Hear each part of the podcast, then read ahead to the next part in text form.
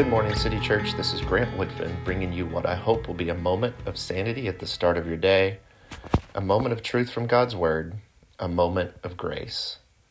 The concept of going to the beach for vacation was relatively new to me when we first moved to Virginia from Texas. Growing up, we were closer to the mountains than beaches, so we learned to love the mountains. It was no surprise then that my wife Tracy and I decided to travel to the mountains for our honeymoon. We chose Wyoming and the Grand Tetons in July, which was a very welcome climate change from blazing hot Texas. While there, we rode a ski lift that, while off season, allowed us to see the beautiful mountainside. As we prepared to load on the ski lift, a young boy, several groups ahead of us, was with his aunt. And while trying to sit on the moving chair, she froze, and the child ended up being on the chair by himself. Terrified, he twisted out of the lift chair and grabbed a hold of the seat as the lift chair bar lowered over his legs. He was alone, hanging on to the lift chair in a very precarious way, while the ride progressed over a very large drop. Fortunately, the ride operator stopped the lift chair.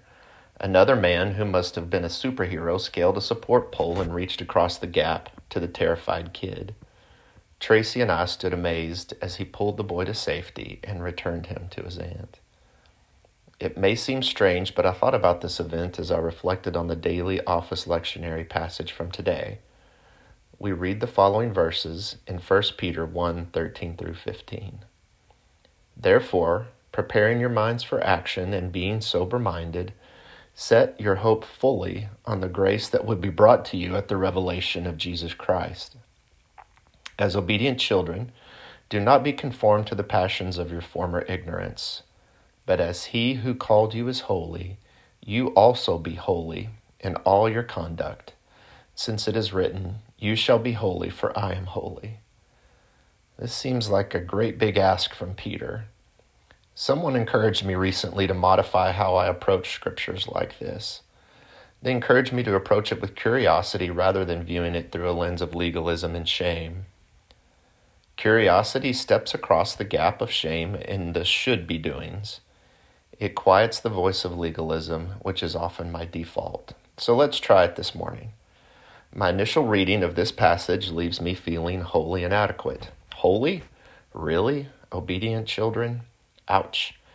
I feel the voices of failure and inadequacy rise. I sense the edges of the scripture darken, and it makes me want to close my Bible, stop reading, and escape to something else. If we approach the scripture with curiosity, I begin by asking why. Why would this call for being holy be present to an audience of broken, sinful people? Why would Peter say you need to jump this high when our feet are glued to the ground?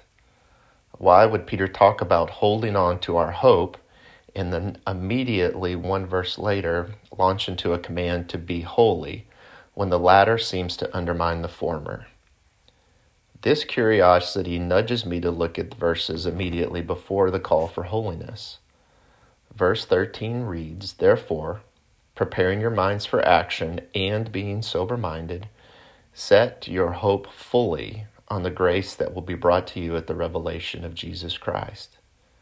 If we walk back several more verses, we see Peter describing in Jesus a quote, living hope, quote, unquote an, an inheritance that is imperishable, undefiled, and unfading, kept in heaven for you.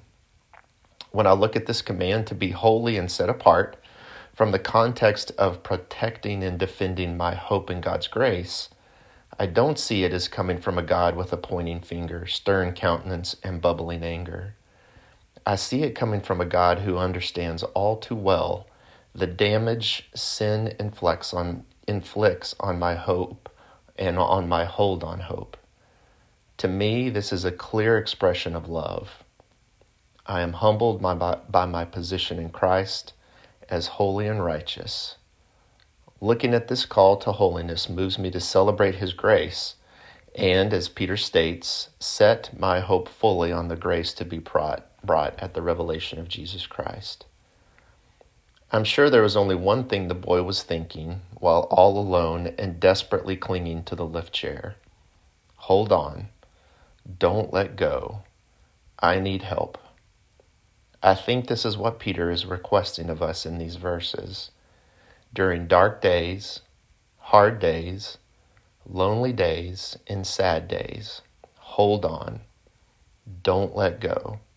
A rescuer is coming.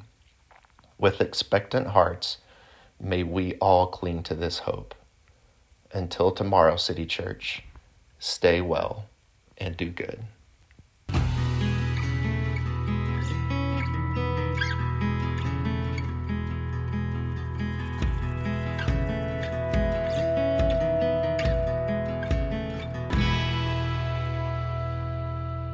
Good Morning City Church is a weekday podcast produced by the staff and members of City Church of Richmond, located in Richmond, Virginia.